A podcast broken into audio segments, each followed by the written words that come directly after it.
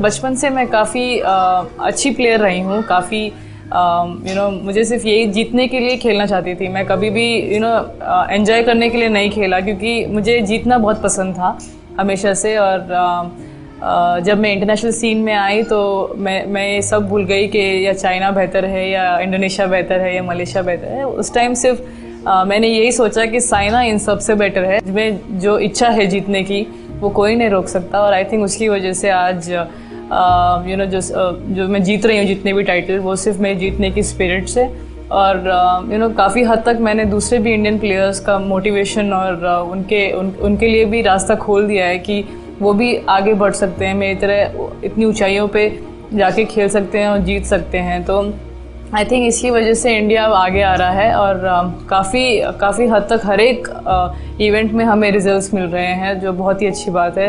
I think जब मैं वहाँ पे शिफ्ट हुई, जैसे मैंने कहा, एक साल मैंने कराटे भी किया, क्योंकि वहाँ पे मेरे कोई फ्रेंड्स नहीं थे और नया नया शहर था।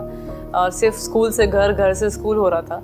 तो पापा ने सोचा कि साइना थोड़ी बोर हो रही है उसको आई थिंक कुछ स्पोर्ट्स में भी डालना पड़ेगा। तो घर के पास कराटे क्लासेस भी हो रही थी तो मैंने एक साल कराटे भी किया। Uh, 18 8 year old it's too tough to do karate karate brown belt है मैंने ब्राउन बेल्ट तक किया। लेकिन उसके बाद जो डिफ़िकल्टी हुई मेरे को करने में जो स्टंट्स होते हैं वो बहुत काफ़ी डिफ़िकल्ट हुए मेरे को। लेकिन मैंने जस्ट पापा से बोला कि आई थिंक अब मुझे कुछ ऐसा स्पोर्ट चाहिए जहाँ पे मैं थोड़ा सा और खेल सकूँ।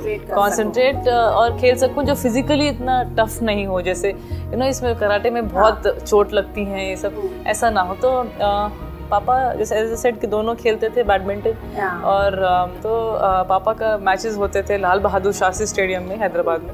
I use to go with him तो उनके एक फ्रेंड बोलते हैं आप साइना को बैडमिंटन क्यों नहीं ज्वाइन करवा देते? And you are also familiar with the sport तो ऐसे पापा एक दिन लाल बहादुर स्टेडियम गए। उन्होंने जो फ़र्स्ट कोच थे मेरे Nani Prasad sir and Govardhan sir ये दो मेरे कोचेस थे फ़र्स्ट उनके पास जाके बोला कि आ, मैं अपनी डॉटर को समर कैंप में ज्वाइन करवाना चाहता हूँ। तो वो बोलते हैं कि आप काफ़ी लेट हो गए हैं आप वो अप्रैल था और मई में समर कैंप शुरू हो रहा है तो हम शायद ना ले पाए इस साल आपको नेक्स्ट ईयर आना पड़ेगा।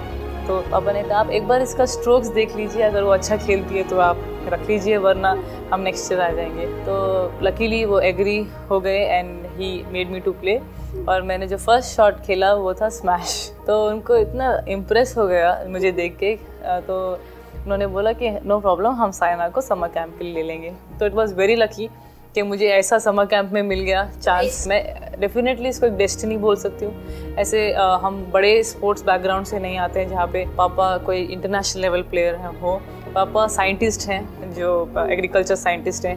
मम्मी हाउस वाइफ हैं। इतनी मेहनत के बाद इतना हार्डवर्क के बाद मुझे मालूम है कि इतना सेक्रीफाइस करना पड़ता है ओलंपिक्स जीतने के लिए और इतनी जल्दी उम्र में इतनी आ, मैं ये कर सकी। I think I am very blessed काफ़ी कम लोगों को ये करने को मिलता है। I think I am one of them तो आई एम वेरी हैप्पी मैंने अपना बचपन ठीक से नहीं देखा। नौ साल की उम्र से खेलना शुरू कर दिया था और चौबीस घंटे स्टेडियम में ही रहती थी और खेलती रहती थी और अभी तक खेलती ही जा रही हूँ तो काफ़ी हद तक जो दूसरी चीज़ें होती हैं नॉर्मल चीज़ें, वो इतना इन्जॉय करने का टाइम नहीं मिला।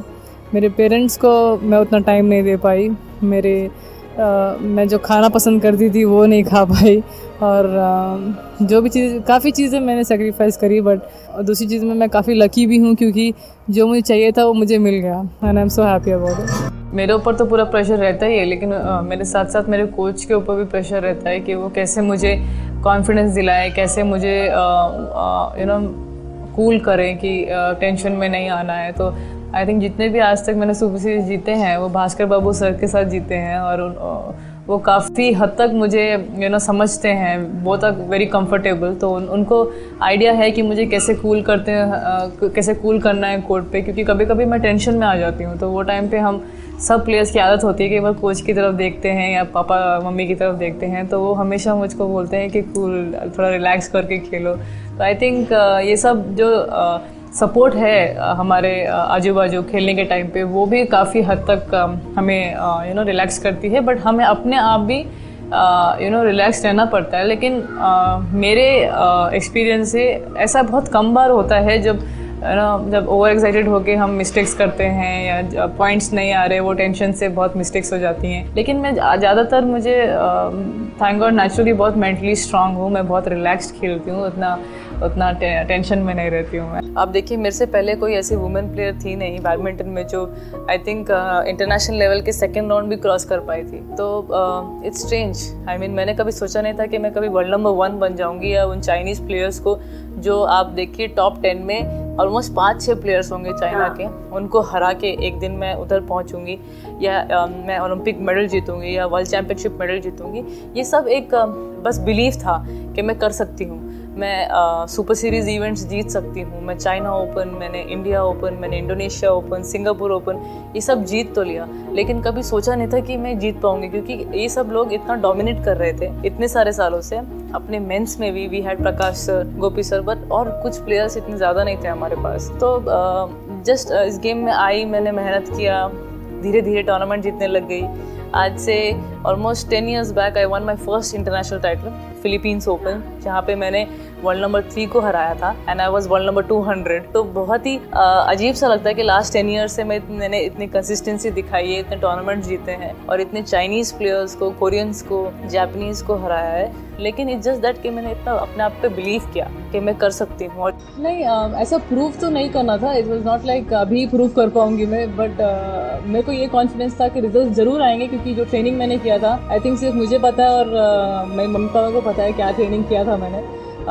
इट वॉज़ सो पेनफुल वो भी बहुत दुखी थे कि इतना ट्रेनिंग कर रही है, ये रिज़ल्ट ज़रूर आने वाले हैं अभी तो तो आई थिंक रिजल्ट्स मैंने भी उनको बोल दिया था कि जाने से पहले कि मैं ज़रूर जीत के आऊँगी इस बार। मुझे काफ़ी कॉन्फिडेंस था, जैसे मैं ट्रेनिंग कर रही थी, कि काफ़ी स्ट्रॉन्ग फील कर रही हूँ। प्रेशर ऑफकोर्स था, क्योंकि काफ़ी दिनों से जीत नहीं पाई थी तो जो जो अपोनेंट्स थे, वो काफ़ी हद तक मेरे ऊपर कॉन्फिडेंट हो गए थे कि हम साइना को हरा रहे हैं। लेकिन जब मैं अच्छा खेलती हूँ जब मेरे अंदर वो फोर्स आ जाता है I think then the opponents gets care तो फाइनली यूबर के बाद यूबर कप के बाद मुझे लगा कि वो काफ़ी हद तक मुझसे मुझसे डरे हुए हैं।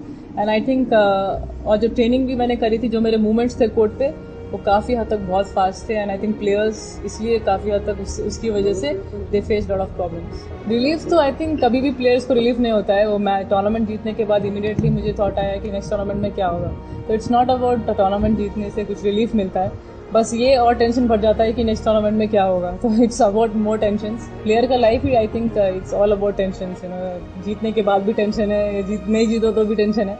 बट फाइनली हैप्पी दैट मैंने अच्छा फाइट दिया। I wanted to give my best क्योंकि uh, काफ़ी दिनों से वो फाइटिंग स्पिरिट मुझसे लैक हो रहा था। Third game I was losing quite easily to most of the players वो फाइट नहीं कर पा रही थी। लेकिन आई थिंक जैसे ही टूर्नामेंट में मैंने अपना फाइटिंग स्पिरिट दिखाया वो काफ़ी हद तक मुझे मुझे अच्छा लगा। जीतने से ज़्यादा मेडल जीतने से ज़्यादा आई थिंक वो फाइटिंग स्पिरिट अच्छा लगा मेरे को। साइना बनने के लिए बहुत हार्ड वर्किंग होना है। आ, बहुत कॉन्फिडेंस होने की ज़रूरत है और नेवर से डाई एटीट्यूड की ज़रूरत है और डिसिप्लिन um, की ज़रूरत है और जब मैं अचीव कर सकती हूँ तो सब अचीव कर सकते हैं। पॉसिबल है but you have to be very hard working